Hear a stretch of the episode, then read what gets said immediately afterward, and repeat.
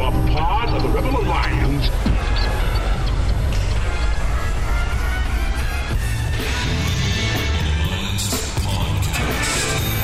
The idea of this podcast is simple: discipleship. We want to bring the gospel message about how to interact with your coworkers, your culture, your friends, everyone around you in a biblical way, which is, in essence, discipleship. What did Jesus do when he came to this earth? He took the devil's stuff. The Bible actually teaches that the world is becoming increasingly covered with the knowledge of the glory of God. That should change everything in the mind of a Christian.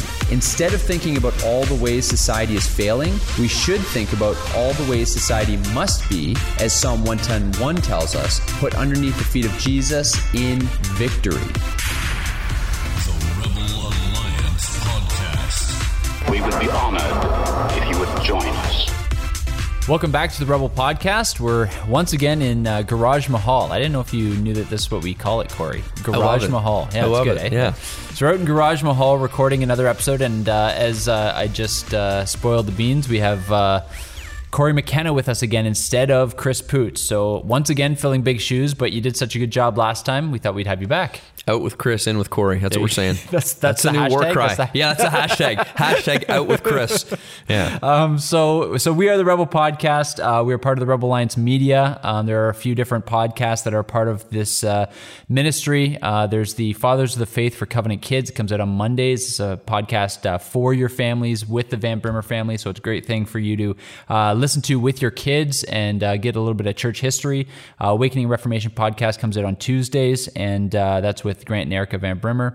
Rebel Podcast comes out on Wednesdays for you. And then check the website, RebelAllianceMedia.com. That's where lots of blog posts, videos on culture, all that kind of stuff comes out. So make sure you're checking that out. Those are the other parts of the ministry that we'll say. So I just want to jump into Rebel News. I actually have one for you. I won't hit you with as serious one as I did last time, Corey. But this one was just interesting because you and I both got our start in the PAOC. True. And I don't know if you ever remember, so I was in youth ministry, and our district youth guy would come around and he would do these pastor this scenarios. Do you ever remember these? No. So he'd come and it'd be a district meeting, so it'd be all our youth guys, okay. And we'd break off into groups, and he'd give us little notes of a scenario, like this thing happens, pastor this, right? Like how do you respond? And I remember one time I'm sitting there with a couple of mutual friends of ours, so Blair Mercer and Drew Fest. All right. Yeah. So the three of us are great guys, yeah, are sitting around a table, and the scenario we get is, somebody in the church went to the casino, won a bunch of money, and donated 10% of it at church on Sunday. What do you do? And I'll never forget, Blair looks at it. He looks at me, he looks at Mark Caldwell, who is the guy handing these out, and he goes, keep the money. What's the problem? Give us another one. Simple. Simple. Yeah, easy. Yeah. Next. So this actually happened though. So members of First Baptist Church in Alabama, they returned a $75,000 donation that was given to them. That was apparently, it doesn't say whether or not this person gave 10% or whatever it was, but $75,000 that had come in out of something that was won through the lottery. What do you think? Would you keep it? Somebody comes to the Cross Current and cuts you a check, $75,000. Hey, by the way, I won this playing the lottery, but I really believe in your ministry. Just want you to have it. What do you do? Well, I think when you're small, that's an easy solution. If you want to nitpick who's giving what, and Scripture says we took nothing from the Gentiles, and I've heard all these references, but what's the tipping point to where you can't systemically hunt down? Also, can we just keep it real that, God turns the hearts of kings. I think God can move upon people to do what they're going to do. And yep. I think we've got to be a little careful not to be sovereign over the Spirit's moving in that. And I'm not manipulating that. Yep. I don't know what you think of that, man, but I think I would. This sounds like a lotto pitch. That's not my heart. Should Christians be doing that? No. But if some business owner who's an unbeliever, matter of fact, not long ago we had a check show up from a non-Christian businessman. Yep. Praise God. What do you do? You invest it in kingdom things, man. Yep. That'd be my take. I'm thinking of Nehemiah getting. Was going to say that. I actually slid made a note with, hey, you should talk with Nehemiah. I knew that one. And, you know, he gets the rebuilding of Jerusalem's walls funded by the pagan empire, right? True. So, I'm just saying, I'm not condoning you playing the lottery, but if you did and you wanted to donate to either Crossroads Church, Rebel Alliance Media, or Cross Current, we'd take your money. That's all we're saying. Right, yeah, right. Okay. Well said. Sure. Yeah. All right. So we're going to jump in. I want to leave lots of time for Corey and I. If you listened to the last episode, we kind of just ran out of time chatting. There's all kinds of great stuff. And go back and listen to that episode if you haven't listened to it, just to get a sense for who Corey is. But he works with the Cross Current, which is a ministry that equips the church by example and normalizes evangelism. Great episode. Lots of, hopefully, lots of motivating help for you to evangelize in the sphere that God has placed you. What we wanted to do today is kind of talk a little bit more about method, talk a little bit more about one thing that I think you actually gave me my first presuppositional apologetics book. And so we just kind of want to talk about what does apologetics look like, evangelism, stuff like that. I have some questions for you. So let's just see where the conversation goes right after this break. Have you checked out the latest at RebelAllianceMedia.com? At the bottom of the homepage, you can now sign up to the Rebels mailing list, so you'll never miss an update. On the blogs and articles page, you'll find posts by Erica Van Brimmer and Ben and Andrew Emery, as they write about culture, politics, theology, Christian living, and more. There's P-Nate's Eschatology Series page and a new members page. There's a shopping page where you can purchase audio files. More stuff will be appearing there soon. Tell your friends to have a look at RebelAllianceMedia.com. You can do even more to help the Rebels by clicking the donate button. Interact with the Rebels on Facebook, Twitter, or email. Thanks for listening.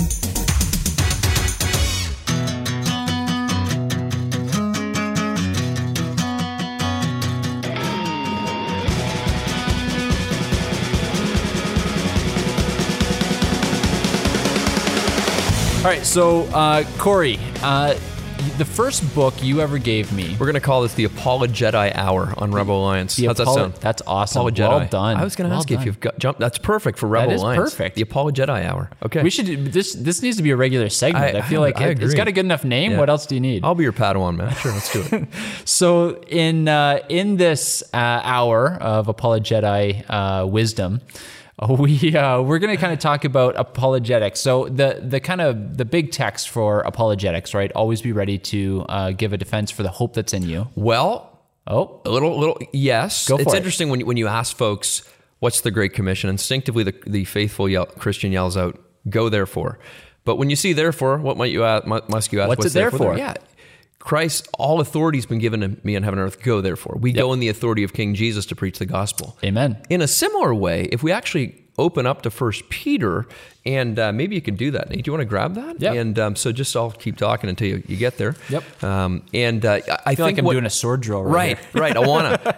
Is when we ask folks in apologetic training, hey, what is the Magna Carta passage of apologetics, 1 Peter 3, they instinctively will say, always, I'll start with that, but how does that passage actually start, that verse?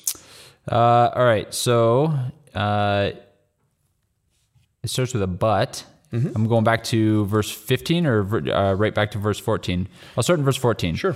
Even if you should suffer for righteousness' sake, you will be blessed. Have no fear of them, nor be troubled. But in your heart, honor Christ as Lord, Christ the Lord as holy, always being prepared to make a defense to anyone. There's our motivation. Yeah. And so what we find is that when we actually in context study out, and I've done this a lot, just a shameless plug for a great book. The best book I've ever read on biblical apologetics is actually called that. A guy named Clifford McManus, great book on biblical apologetics. He is a pastor and a student of Scripture, does a great study on this very verse. And in a nutshell, what you walk away with understanding is that the purpose, the verb in this passage is actually honoring Christ the Lord as holy. It's another translation says sanctify. So the aim of apologetics is honoring Christ, is glorifying God. It's sanctifying Christ as holy. And if we'll start there, it's amazing how that changes everything. One guy said, if we'll just commit to not lie about who God is, makes apologetics a whole lot simpler. Right. Just start from Scripture and just share who he is. Now, I don't want to oversimplify. I understand there's some smart cookies in the world and all that stuff, but if my ambition is to honor Christ the Lord as holy, knowing all the treasures of wisdom and knowledge are in him, that the fear of the Lord is the beginning of knowledge. If we start with God, everything else will make sense. Right. So just that's great. And I just got apologetied. So well done. Well done.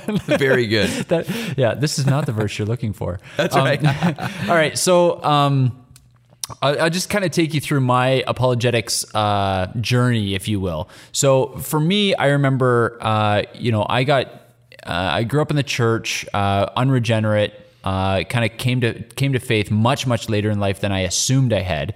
And when I left home, when I left my parents' house, and I got out to university, I was just looking to find what's really real, right? I never bought any of the answers I'd been given in church. I remember asking parents and church people, how do we know that God is real?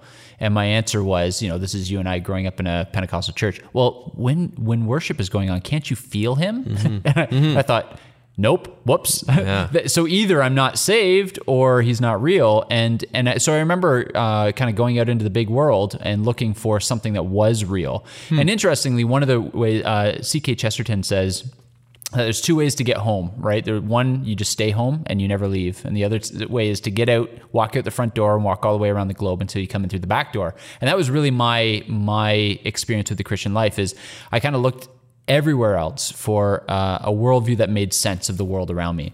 And after looking into Buddhism and Hinduism and all kinds of mainly Eastern mystic worldviews, but looking into everything I could, I kind of came back to Christianity only because some faithful evangelist on campus at Western put Lee Strobel's book in my hand, Case for Christ. And when I turned around to mock him, found out that he was a Christian who actually had a whole lot of answers to the questions I was looking for. And so I read that book, and that kind of got me going, and that was one of the ways that God used to kind of bring me to faith. And so interestingly, I started out really heavy on evidentialism because I read Lee Strobel's book and I thought, okay. And I remember as, God was regenerated my heart and God was sanctifying me and God was driving me to Scripture to study His Word for the first time and everything. And I got really into apologetics because I thought, how tragic is it that I was in the church for 18 years of my life and never got saved because nobody had good answers to the questions that I was asking. Right. And so that's kind of how I got into everything. And so you start looking at Lee Strobel and all these kinds of things. And I remember you and I were at a theology breakfast and you recommended McManus's book. And I think the first book you recommended, you said, read this and then read McManus's book, because McManus's book is a big one. You said, read Joe Boot's Why I Still Believe, and then read McManus. And I did.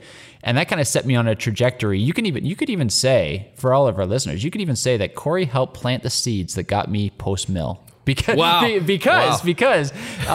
into presupposition. Wow. You didn't know. I did not know. No, but that got me into, reading Bahnsen, which got me into the Reconstructionists and Rush Dooney and all that kind of stuff. So there's a trail here, but finding kind of presuppositional apologetics was revolutionary for me. And yet my testimony is such that evidential apologetics really helped. It was a tool God used.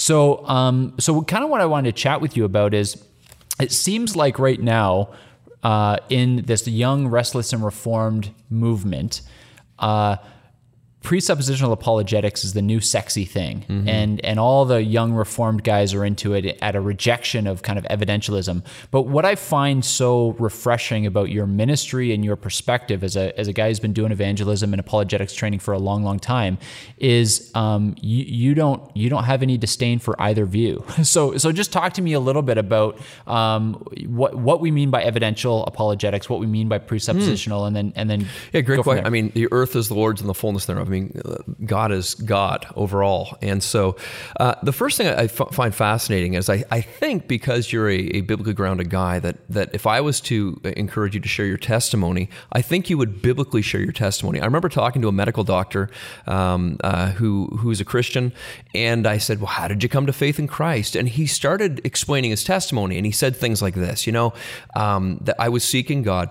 And someone gave me a resource that was really made a lot of sense to me, and it was an evidential resource. And I just sort of weighed the pros and cons, and I chose to follow Christ. And now here I am, and I'm thankful that He saved me, etc. And I remember just later on in the conversation saying something like, "Do you agree that basically the Christian life is one room of another in our house is coming under submission to Christ as King? Like that's sort of sanctification." Yeah, I do.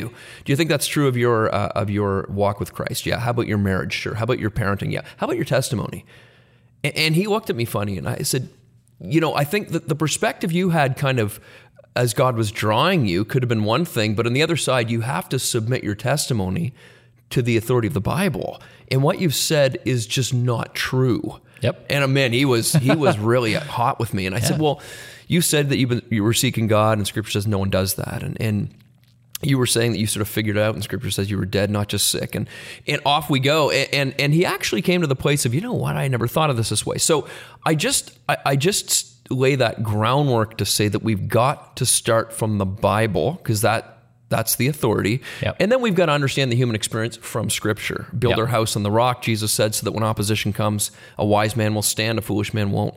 And so I think your testimony is great, because as we sort of think through these nuances of evidentialism and evidences and presuppositionalism and presuppositions, and there's all these terms, I think, that we sort of try to understand, and a lot of high-level guys are very skilled at explaining those. Really simply put, this is kind of the tradition you and I walk in here, Nate. It's really important we get this. We've kind of got Cornelius Van Til.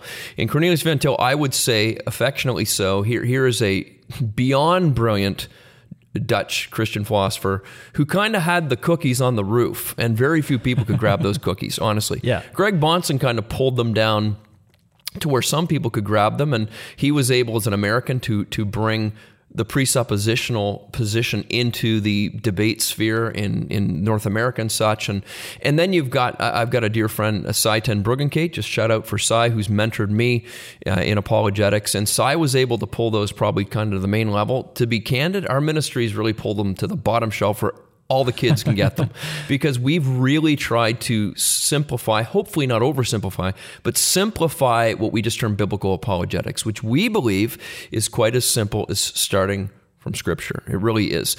And so as far as evidences go, Cy often says to me, God can strike a straight blow with a bent stick. I mean, God can use whatever means within His character. Yep. Not to. He never lies. We know, but He uses these things, and evidences are actually a gift from God. But if we look at what the Bible says about human depravity is total.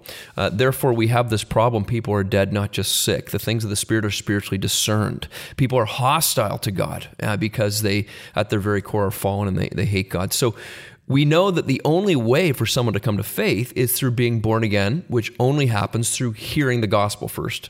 First Peter says. So if we submit to those clear conditions of the human heart and how they come to faith, then we have to come to the conclusion only the Word of God brings people to life. I mean, it's the valley of dry bones, the Word and Spirit. Yep. It's the tomb of Lazarus. There's all kinds of types and shadows of that reality, that illustration. You'll appreciate this. I like to use the Princess Bride analogy, right? Oh, yeah. You know, They bring them in. It's like, well, there's mostly dead, and then there's all dead, right? Exactly. Like the Christian life isn't mostly dead people coming to life. Right. It's all dead people coming to life, right? And so to lay the groundwork for simply giving a defense for your faith, which is really what apologetics is, it's we would say a holy, hopeful, and reasoned defense. And that's a little bit more wordy, but we think it kind of gets to the meat of the 1 Peter 3 verse.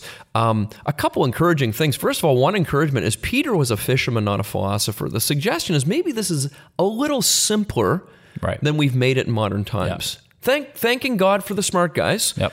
But Peter was a fisherman, not a philosopher. And Acts 4:13 says of Peter, he was an ordinary unschooled man who'd been with Jesus. We would simply say, spend time with Jesus, spend time in the Word, spend time in prayer, spend time sitting under good Bible teaching.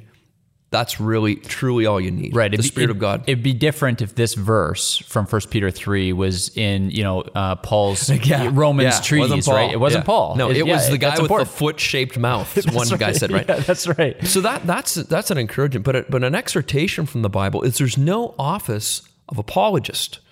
There's no office of love your neighborist. I mean, this simply is a command given to all Christians. Yeah. So we should be able to do this, and obviously it's something that that God will help us to do. But in terms of more of the theological kind of principles associated with apologetics, the first thing we would say, and this is a bit controversial to the modern listener because they've been taught otherwise in most circles, but everyone knows God and are without excuse for denying him. That's what Romans 1 says. Yeah. And that is to say that that God has given people sufficient knowledge to condemn them, but not enough to save them. They have a general sense of who he is. Romans 1, creation. Romans 2, their conscience. They need Christ. That's Romans 3. But that's really important because what that says about Nathaniel Wright is that you actually always knew God, but you didn't want God. That's right. And so we kind of hear these testimonies. I searched the world over. I crossed every other worldview off my list, and I came to this conclusion. Well, we know that that's not really what was happening. You were suppressing truth, and God in his grace and mercy, that truth bobbed back up to the surface like that. Bahnsen would say that volleyball in the swimming pool, he granted you repentance. He gave you the gift of faith. You actually became a follower of Christ, and now you see clearly, praise the Lord. Right. But I think it's important that we understand every person knows the one true God of Scripture, not just a God, not an agnostic thing. This is a knowledge of God that he's given us. And that's an important point. What's your thought on that? Well, yeah, to be honest with you, so when I when I started kind of, and my journey into Reformed theology was very shortly after that, you know, kind of my journey into presuppositional apologetics came to be. So as I'm getting Reformed soteriologically, I would say apologetics were also getting Reformed, and it's kind of that analogy that you gave, every room, right? So if you're being sanctified in all these different areas, then your apologetics and your soteriology, all of it is getting Reformed, all of it is being submitted to Scripture as the Spirit works in you. But for me, as a pastor, there was a difference when I read McManus, you know, I read Bahnsen, and they talk about this God that you know, and I knew it, but it's interesting to me how differently I shared the gospel when I really knew it. You know what I mean? Not when I could check it off, but when I started using it in my evangelism. Right. So I don't do a wedding, I don't do a funeral now without sharing the gospel, and I never convince them that God exists. I always say, we all know that God exists. Mm-hmm. And I usually say that the Bible, I usually say it this way, the Apostle Paul says in the book of Romans that in our heart of hearts, we all know God is real and we're all going to give an account to him, right? And it's amazing. You just lean into that and then you go for it.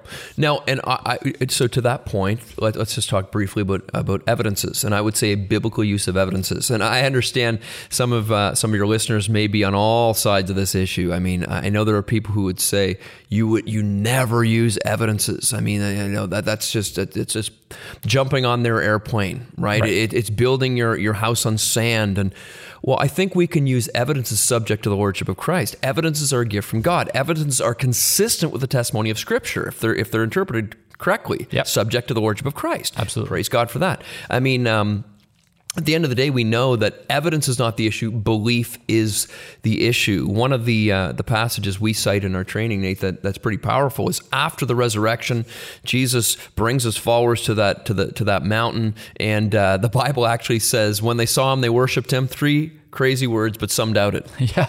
So, for the skeptic who says, if Jesus was standing in front of me, I could touch him, I could hear him, I would believe. Not necessarily. Right. Some did. Faith is a gift. Some didn't. Yeah. And so holding all those things in tension, I believe, and we teach, you can use evidences presuppositional. You can use evidences submitted to the Lordship of Christ. So as an example, to kind of lay out the principles, what I believe evangelism and apologetics sort of look like in Scripture. We would liken evangelism to seed sowing. I think that's biblical. And in conversation, on the heels of that, we sow and water.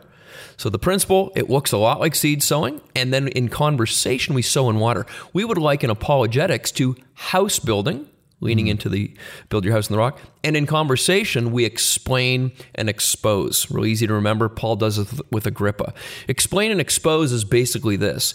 When we're in a conversation with a skeptic, we structure the conversation in such a way that when a question's asked, when opposition comes, we stand our ground, we build our thinking and our worldview on the rock of Christ by explaining what the Bible says about the question they're asking. Just clearly. Now, this presupposes you know your Bible. Yep. And hopefully anyone listening is being motivated to study their Bible and not the latest book on the shelf at Indigo, because that would be a bad result. Absolutely. But that's what a lot of people do. They're chasing the latest. I'm not saying I don't thank God for those things.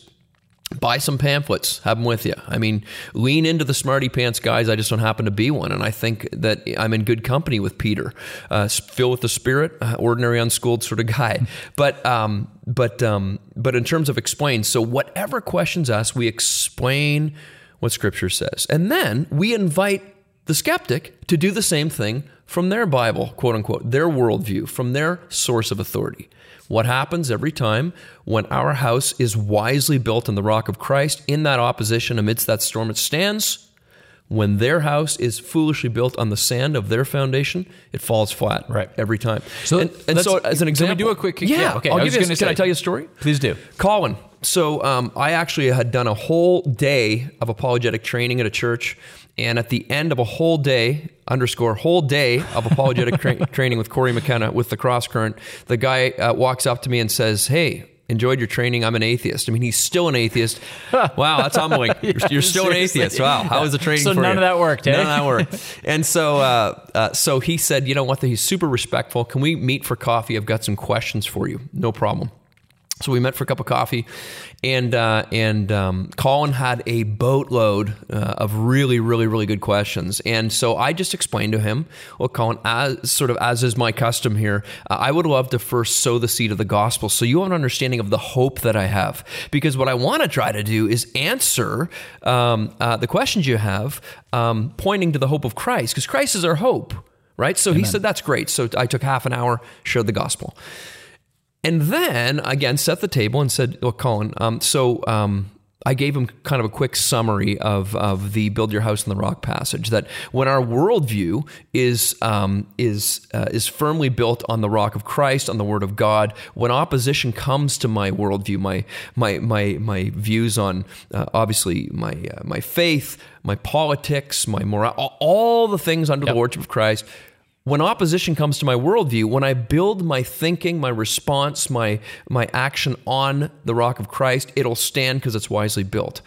But conversely, those who also both hear, and build their worldview on any other foundation, and possibly the contrary, a false foundation, as it were, those views will fall flat. So off we go, and the first question Colin asks is, okay, look, Colin's an atheist, keep this in mind. He says, How and why did God allow my brother to be born with a condition whereby he had no ability to love or receive love? I'm thinking, wow.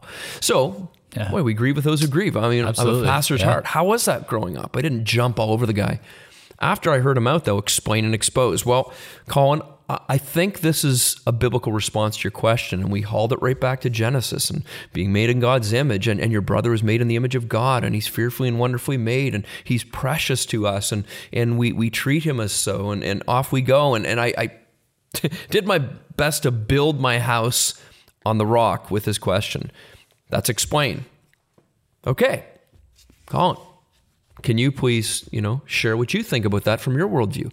And I was careful to say to him, so what this is going to do is going to expose one as true, i.e. mine, because Christ is king, and one is false. Right. So he, it doesn't make any sense in my worldview. And off we went. So we could get into all the nuances of where the conversation went, but just to, I had the relational sort of ability with Colin to say, so Colin, to be consistent, push the antithesis, we call this, right? We push this out. To be consistent, if you were consistent as an atheist, we should really eliminate your brother. I mean, he's not worth anything, right? And all, you know how this goes. And so Colin is one imaging God, image bearer of God. He got pretty upset with me. Yeah. Well, what's at stake? Well, what's at stake is he knows all of this sort of hostility that I experienced, and it was not vile, but he was pretty upset with me. It was just proof of that truth suppression, that volleyball bobbing back up to the surface, thus proving he does know God and hates him. He suppresses truth and hates him. Yeah. So that's just explain, expose. That's how we teach it as a conversational sort of touch point. That's good. So in terms of evidences, a lot of the times when we ask questions or people ask questions of our faith, a lot of it has to do with particular hurdles they can't get over. So you talked about one that was obviously very, very personal to Colin.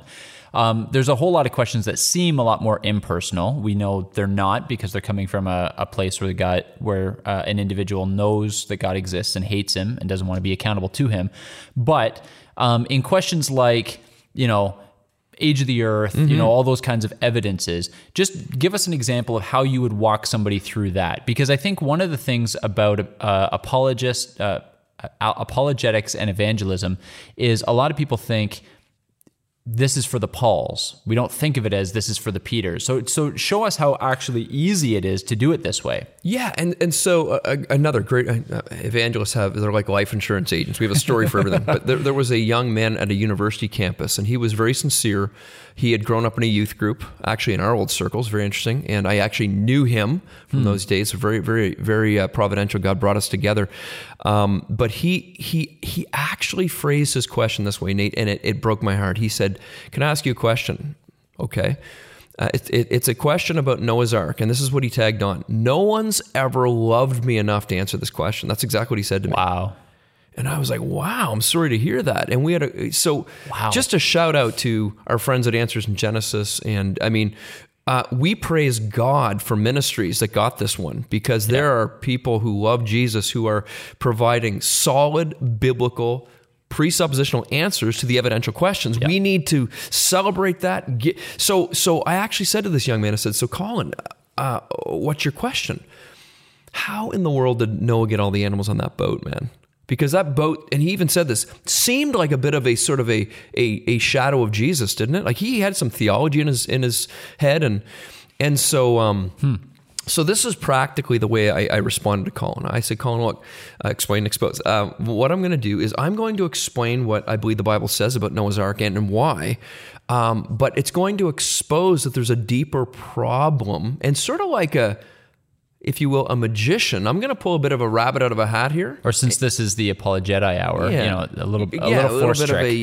Exactly. And so I took some time and because I've studied evidences, and I think we need to do this. We live in a real world with real history, and so it shouldn't surprise us that the Grand Canyon's a graveyard reminder of a global flood, and I believe all that. And so two questions related to Noah's Ark, Colin. Do you know how big the boat was? Do you know how many animals were necessary? No and no. No one ever told him. So I took about 15 minutes and teed it up. And Nate, I thought I gave a pretty good answer, man. And I gave it all my gusto. Yeah. I winsome, charismatic. And truthful. I had some information with me. And at the end of the my response about Noah's Ark, I said to him, 9 and 11:15. And he said, "Well, what's that?" "Those are our service times tomorrow, man. What time do you want me to pick you up?" That's exactly what I said to him. He goes, "What are you talking about?" I said, "Well, clearly, that's the answer. So, that your question is answered, you now you'll come to church." Christ said, "I'm not coming to church." And I said this, presto. Right. That just exposed the fact that it's not Noah's Ark that you have problems with. It's the God of Noah's Ark that you have problems with. Absolutely. And he humbly said to me, "You're absolutely right." So he had claimed atheism. He's not an atheist. He just got really cranky with Christians. We have to own some of that. He was really treated poorly by people who called themselves Christians, and etc. But I think that's a response that's submitted to the Lordship of Christ. We can celebrate the evidences that we've been given, but we have to be very, very careful to not, as Greg Bahnsen would say, jump on the unbeliever's airplane because we'll just go to their destination. So what that might look like is me arguing above the surface. Right. You've heard Ravi's, if you know Ravi's, if not, I can share it. It's a perfect illustration about what we have to train ourselves to do. You've probably shared it on here before. Yep, I have. Yeah, the Wexner Center for the Arts. Ravi, pretty smart guy, he goes to Wexner Center for the Arts, and the architect is sort of boasting about the staircases going nowhere, the pillars holding nothing up, this sort of, you know, postmodern deconstructionist sort of view of humanity. And Ravi looks down at his feet and says, is the foundation built this way? I think in every conversation we have with a skeptic, most people, because they want to argue the evidences, they want to argue in the physical realm, they point to the pillars and they're arguing about the pillars and they're pointing to the staircase. We need to train ourselves to look at the foundation and call them out on the fact that they're actually standing as image bearers on the Christian's foundation. That takes discipline. So there's kind of two ways I want to take this conversation in the rest of our time together. So I want to ask, so first of all, I think one of the things that's so, I would say, God-honoring about this method of sharing our faith and defending our faith is it starts with the Bible, right? And so there would be a whole lot of Christians who would argue about the pillars, right? And argue about age of the earth, right? And some of these sorts of things that come up. And it seems to me like one of the first things you need to do in order to adopt this method of defending your faith and sharing your faith is to believe the inspired word of God and that this is sufficient. This is your starting point. So I just love to hear you talk. You talk to a whole lot of evangelists and a whole lot of Christians. There's a whole lot of Christians now who would say that we need to even interpret the word of God that's in front of us based on what we know about the world around us. So just talk to me about that inversion, that there are a whole lot of Christians who are now filtering the word of God through what we quote. I'm doing air quotes now for everybody who's just listening on radio. Because of what we know about the world around us. So they're interpreting God's truth based on subjective observations of the world we live in rather than the other way around. So talk to me a little bit about that method of interpreting the world. Yeah, I mean, I think it's just epistemologically, i.e. our idea of knowledge, our theory of knowledge and how we come to knowledge claims. Scripture says the fear of the Lord is the beginning of knowledge. All the treasures of wisdom and knowledge are hidden in Christ. So it was Van Til who said, we think God's thoughts after him. See, the problem is if I am using, Proverbs, 20:12 says that the hearing ear, the seeing eye, the Lord has made them both. So has God given us senses by which we interpret things?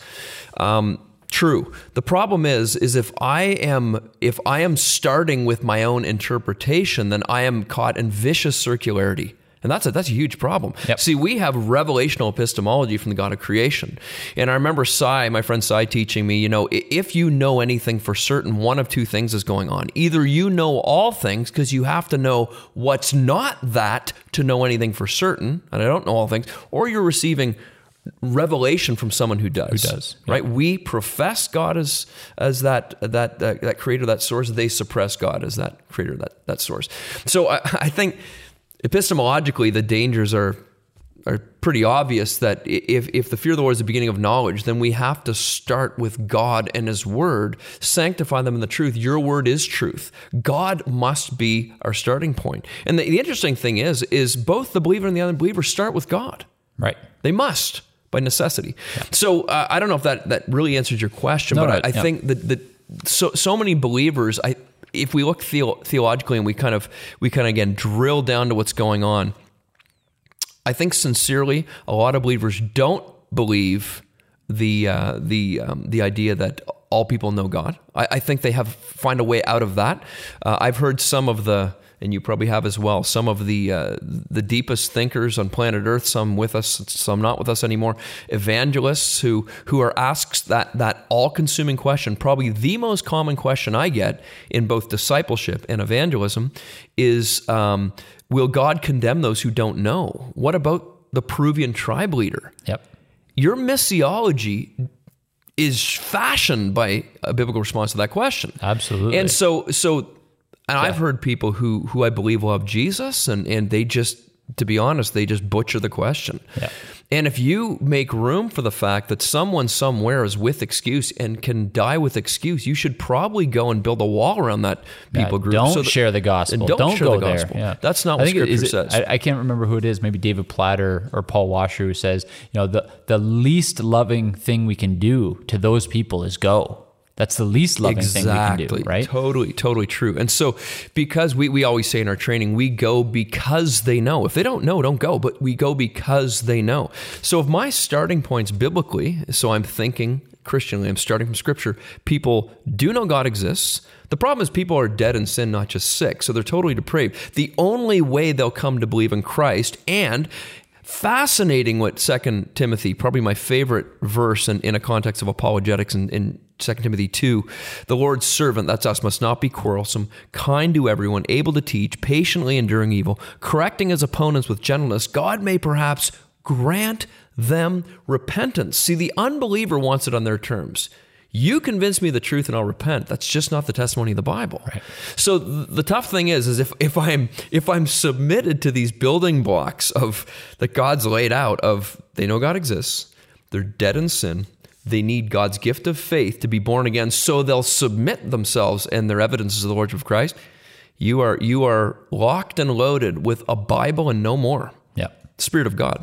That's my understanding. Yeah, no, so that's a great answer, and that's a perfect segue into the second thing I wanted to kind of get to is, I think one of the traps a lot of Christians fall into when it comes to defending the faith and sharing the faith is feeling like they have to be an expert at whatever it is that they're talking about, right? Mm-hmm. So I have to know exactly what Jehovah's Witnesses believe in order to evangelize a Jehovah's Witness. I need to know all about Islam in order to evangelize a Muslim.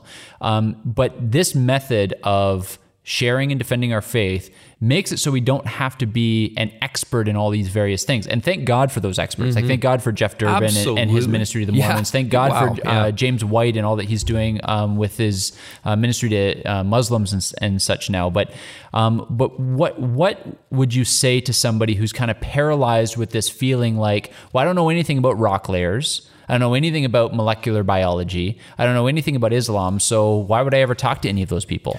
Yeah, great question. So quick tee up. Our ministry is sort of modeled after Paul's three worlds. Now, Paul says, very careful to say this, Paul says, follow my example as I follow the example of Christ. Be imitators of me as I am of Christ. We are all imitating and following King Jesus. So we're not following Paul, but Paul in Acts 17 really lays out some biblical principles I think we can lean into as we kind of get a grip on this time and place and what we're confronted with. And so we see in Acts chapter 2, here's Peter preaching to a Jewish audience, and they have a worldview of the Bible, and he preaches just a straight three-point sermon to Jews, to people who understand, you know, Messiah's come, they knew who that was, you've killed him, and repent. That's kind of it. Thousands come to faith. Paul in Acts 17, he tries the same sort of presentation of Scripture of, the resurrection. They call him a babbler, kind of a hack philosopher. Yep. Paul kind of recalibrates, and now he sort of shares the narrative, and it's neat because he builds conversational common ground on those image-bearing aspects of creation and who God is and who man is, kind of those panels of God, man, sin, salvation. And then he leads them to understanding the man who will judge, right? And so I say that because I think in Paul's formation, we see Paul as a man of three worlds, we call it, and our ministry is based on this model, Nate. The ideas of Paul was a Hebrew of Hebrews, so Paul knew the Scriptures. Know your Bible. Study your Bible. The truth is found in God's Word, right? John 17:17, sanctify them in the truth. Your Word is truth. Yep. You've heard it before, just in case there's one person listening who hasn't heard this illustration. The old days of banking, when we didn't have technology, and maybe you've heard this before, that bank owners would give their bank tellers real currency, and they would live with that real currency. They would look at how it, they would feel it, they would smell it, they would look at the contours of it. They would literally become intimately familiar with the true currency. So when they were passed false currency, they understood. Nah, we don't take this here. Yeah. the principle that kind of hangs over that called the impossibility of the contrary, God's declaration about that, Psalm 96, I've loaded that up here, for all the gods of the peoples are worthless idols, false currency, but the Lord made the heavens true currency. Know the Lord, everything else will prove to be untrue. Right. 1 + 1 is 2, anything that's not that. You don't have to know all of the various mathematical responses, you just have to know what the right answer is. Right. That said, that's world one. Paul was also educated as a Greek. Paul respectfully understood the false belief systems and worldviews of his day. I think it's wise for us to do that as well. If you're surrounded by Islamic culture or Buddhist culture or Hindu culture, or you're at a campus and you're surrounded by atheistic culture, I think it's respectful and probably wise to know a little bit about those worldviews. Yeah. So you can find that conversational common ground and sort of, if you will, preach from that perspective. I think that's loving and respectful to do. The third world is, Paul was also, he was raised, he lived as a Roman. So here we see Paul, he understood his citizenship. He would play that Roman card to get himself out of hot water so the mission could continue. And I think in our time and place, and I know you would agree with this, that I think we need to understand civic responsibility. We need to understand the world we live in. We need to understand the laws of the land so that we can continue to submit to governing authorities to the extent we can. Yep. But knowing Christ is King, and what do we do from there? So I don't know if that teases it up, but as far as the other worldviews, we would say, yeah. I mean, we've designed in partnership with Absolute Apologetics these questions, sort of gospel tracts that are sort of they allow you to ask presuppositional questions to the 8 major worldviews in our sort of modern culture in the West. Very, very helpful to be able to sort of wrap your head around how those people think and really drilling down to their source of authority. I think it's respectful to know that. Do I think you need to study every worldview on the planet? No. So would you say that maybe a good tactic, if you're surrounded in a particular culture, right, where the particular idols in Acts, it would often say, you know, when Paul goes into a particular city that he was you know, oppressed by the idolatry in a particular place. If you're in a culture where there's a particular worldview that's set up contrary to that of Christ, whether you live in a Muslim neighborhood, whether you go to a secular humanistic university, which, you know, spoiler alert, that's all universities in Canada. Yeah, so, right. Yeah. Would you say a good tactic is just when you sit down and you're trying to share your faith is open up that door and just say, you don't have to know exactly what a Muslim believes, exactly what a Jehovah's Witness believes, because when you're sitting down with them, you can say, so why don't you tell me what you believe? Totally true. Yeah. And I think that's respectful. I think it's winsome. And inviting that kind of dialogue, obviously the kind of image-bearing response to that is for them to take interest in what you believe. I mean, right. If you're listening to them and you're learning about them, and we actually find that so many proponents of said worldviews don't even believe their own worldview. They're so inconsistent. Totally. And you'll probably find that you know more about their supposed worldview than they do. Atheism's an interesting one because we don't really think of that as a spiritual worldview, but yet, of course, inherently so in humanism. And so I think it's a great idea because when you walk into, we think of, say, Niagara Falls, depending on where you live, listening to the podcast here, Niagara Falls is a melting pot of culture. So it would be near impossible for me to prayerfully prepare for Niagara Falls by studying every worldview that I may or may not encounter in Niagara Falls. Right. Last time I preached the gospel in Toronto, it was at the NBA All-Star weekend, a freezing cold, I think it was February. It took about 2 hours before I met someone from Canada. I mean, it's wow. One of the most multicultural cities in the world. So I love what you're saying, to just politely ask someone, why don't you help me understand, convince me to become a, you fill in the blank. Totally. And why not? I mean, hear them out, listen to what they're saying. And this is where it goes back to, I love the analogy you used about familiarizing yourself with real currency so that you know what the counterfeit looks like and feels like and tastes like. Well, feels like, smells like, whatever. Sure. I think that's the point there, is that if we know our Bibles well enough, right, we have the Spirit, we have the Word of God, then even if you might not be, you know, if you are regenerate, if you have the Spirit and you have a Bible, then I believe that in that moment, God will give you answers. And I mean, you got to know your Word. You can't expect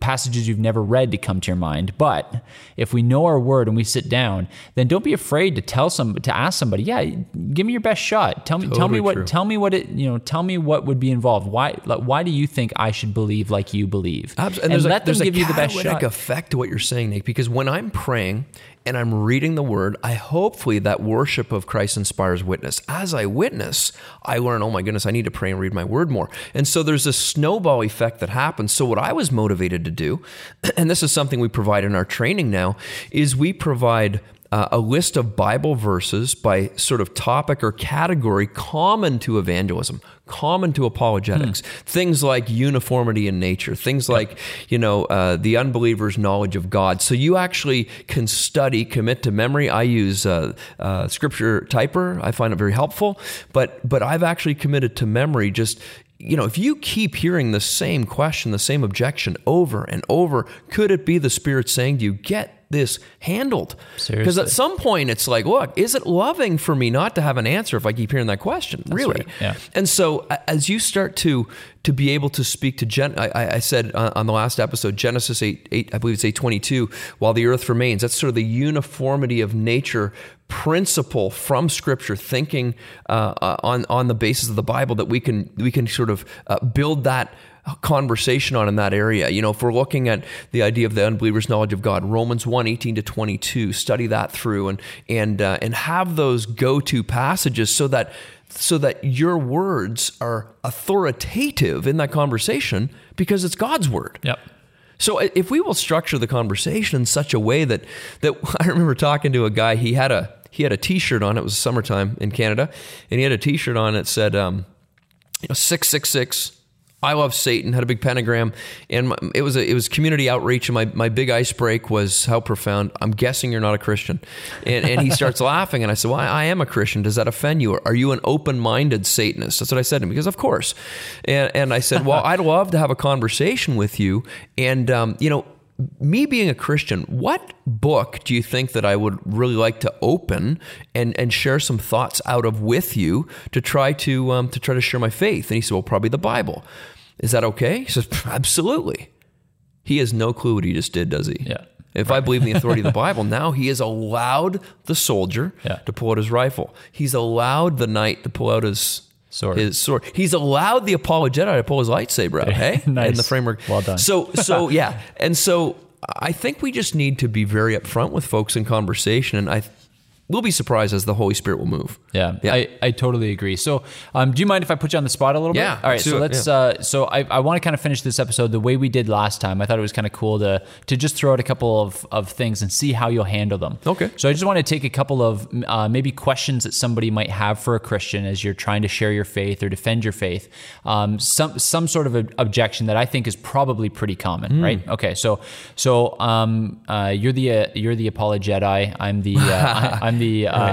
the unbeliever, or the believer suppressing the truth that he knows about God, as we've discovered this episode. Yep. So, okay, if God is so good, why does he allow so much horrible things to happen in the world? Yeah, that's a great question. I mean, we see the world's full of crazy things. And so can I ask you, what would your worldview be? So you're obviously not a Christian, but what's your religious position?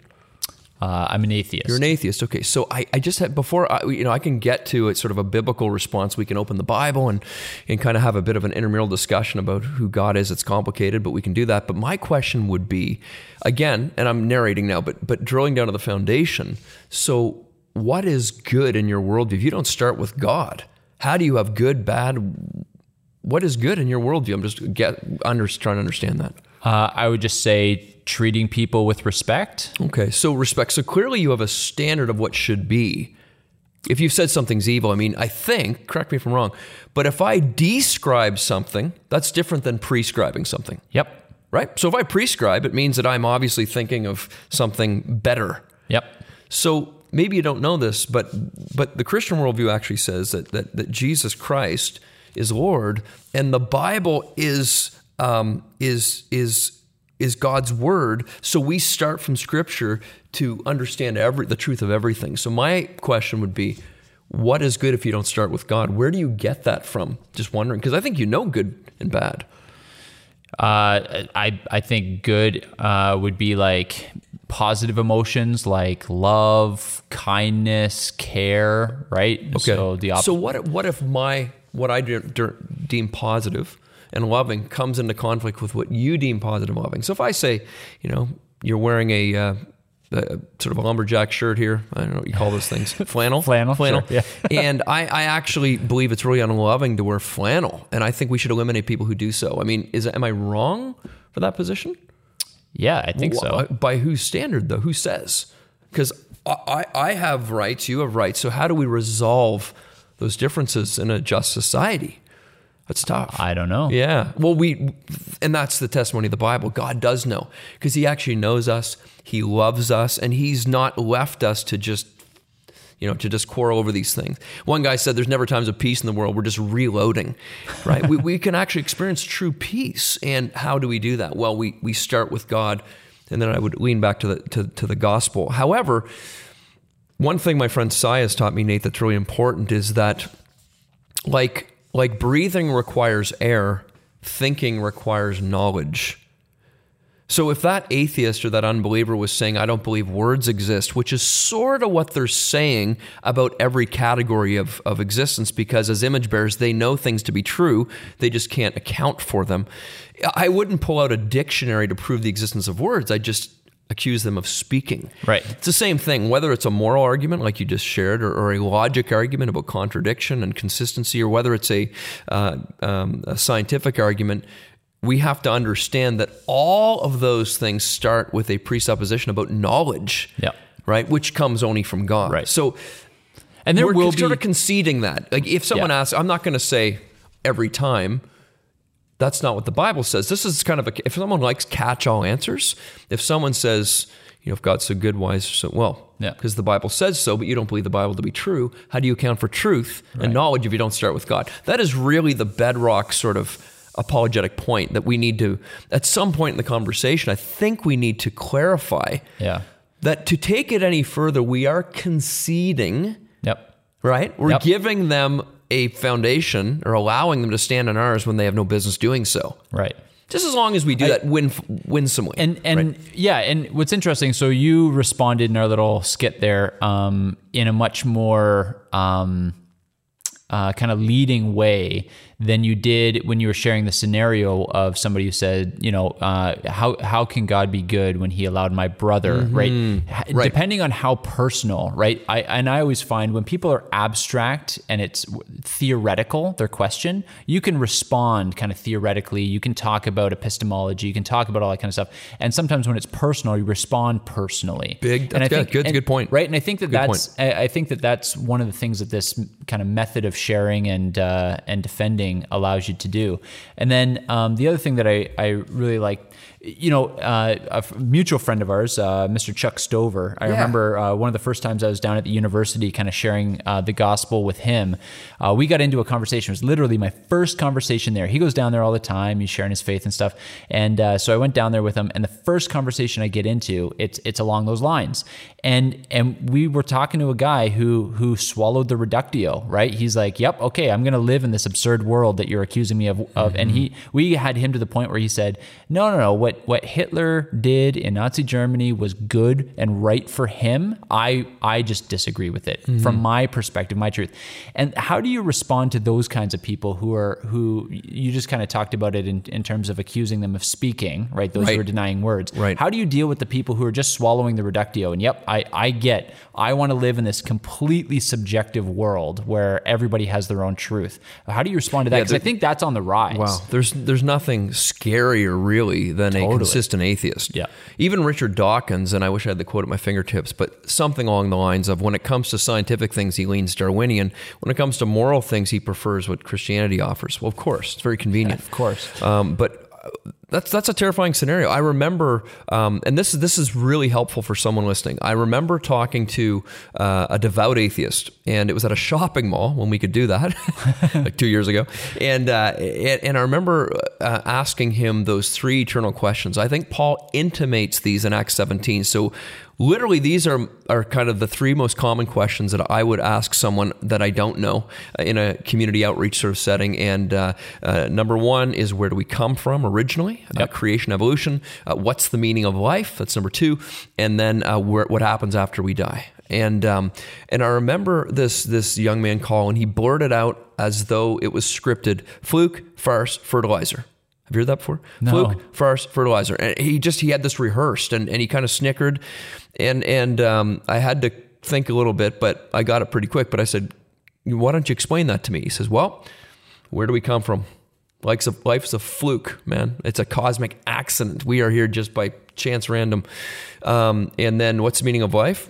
It's a farce. Eat, drink, tomorrow we die. He even said that. And what happens when we die? Fertilizer. You just, it's what's Sagan say? Yeah. Moon stardust. Yeah. And so I remember thinking to myself, that's a little scary. You're trying to be consistent. Here's what was most scary. He was about 6 months away from graduating into a career in federal law, making laws for Canada. Yeah. And I remember, again, connecting the dots really quickly and just warning him. I think at some point we just have to switch gears and just warn that person in a eternal sense about the danger. This isn't just about inconsistency. Yeah. It's about denial and damnation. Yeah. So as image bearers of God, we can, there's those things, we call them in training the alls of Scripture. God has set eternity in the hearts of people, Ecclesiastes 3:11. That person thinks about dying. You're a pastor. You understand that when someone's in that position, man, they're scared. Yep. That's Hebrews 2. People are in bondage to a fear of death. That's right. All people have sinned. People have a conscience. They know these things. So we can lean into those common things we have and appeal to those. And at the end of the day, it's a work of the Spirit. Man, there's nothing we can do to beat them over the head. Right. And I just wanted to go back to something you said about, when someone is giving you personal sort of examples as opposed to just sort of generic. And Paul with Agrippa is just textbook apologetics. He even says, Scripture says, Paul stretched out his hand and made his defense. Yeah. Right? Apologia here. I like to say he spoke with his hands like a real preacher. Right, exactly. I consider myself fortunate that it is before you, King Agrippa, I'm going to make my defense. I mean, so winsome, so persuasive, and that's the heart of God. Yeah. Very personal, very persuasive. So we understand this is the work of the Spirit, but isn't it fascinating that though God says he grants repentance in 2 Timothy 2, he also says the Lord's servant, that's us, must not be quarrelsome, kind. We call those adjectives of ambassadorship, attitudes of ambassadorship. There's some sovereign mystery in the fact that if God wanted a tract dispenser in every corner of the planet, he would have done so. But he entrusts us not just with what we say, but how we say it. So important, man. Yeah, absolutely. So important. And that's actually, that's probably a good way for us to end this is there is mystery here, right? This is the Deuteronomy 29. What God has revealed to us is for us and for our children, but those things that he hasn't revealed are his. Mm-hmm. And I think there is some mystery here in that God regenerates a heart, and salvation is solely a work of God shining gospel light into a dead, dark heart. But the means by which he does that is through us. And that seems like an awful plan to me. Mm-hmm. It seems like not the way I would have entrusted it, because I know myself and I'm not trustworthy enough to carry this out. But in his divine wisdom, this is how God orchestrated the world. But you're not saying he needs us. But I'm not saying he needs us. What I'm saying is... he's got this, right? Just to be clear. That's exactly So there's the tension again. That's exactly right. And that's how guitars are played, with tension on strings, right? Yeah. There's tension in that. And I think as Christians who want to be biblical, we need to be willing to live with that tension. You're responsible. God is sovereign. And ultimately, whether that's our theological understanding, that's our soteriology, it has to be our apologetics and our evangelism as well. And this comes full circle, that... 1 Peter 3 starts with, sanctify the Lord as holy. Our motivation for everything, all life and witness, whether what we eat, we drink, is primarily the glory of God. Are we concerned for the fate of the lost? Of course we are. Paul says that. I mean, he talks about his Jewish kinsmen and basically that he would trade his salvation for theirs. Phenomenal love for the lost. Yeah. Spurgeon was all over that. But at the end of the day, if we live life for the glory of God, we'll never, ever, ever, quote unquote, be disappointed, and we'll never, ever be man-focused and man-centered in our witness. Absolutely. So you once told me that every Christian should be able to share the gospel in 60 seconds. Right on. So that you can say to somebody, right? So presuppositionally, Romans 1, you know, everything we've just been talking about, throw it to me, share the gospel with our listeners, 60 seconds, go. Well, I think the question is, will you be with God in heaven? The Bible says from the very beginning that the price of sin is death, but the free gift of God is eternal life in Christ Jesus. So how many times have you sinned, lied, lusted, stolen, hated, knowing that you've done so? Well, every time you have, you've sinned against a holy God, alienating yourself from him. Even your thinking is against him, and you will face a second death, which is eternity in a lake of fire. But Jesus Christ paid for sins, taking them and God's wrath against sinners upon himself. He shed on his blood, he died on the cross in place of sinners, and then he rose from the grave, defeating sin, defeating death, just as the scriptures foretold that he would. To be reconciled to God, you must repent, turn and trust that Jesus died for your sins will be forgiven, Christ is Lord, and you will spend forever with God in heaven, and that's good news. And that's about 60 seconds. It's about 60 seconds. Good job. Praise Thanks God. So much for being here, man. Amen. Thanks, man. All right. So once again, thecrosscurrent.com, or check them out on Facebook at Keeping the Cross Current on Facebook. So thanks for being with us. Have a great time, guys. Thank you.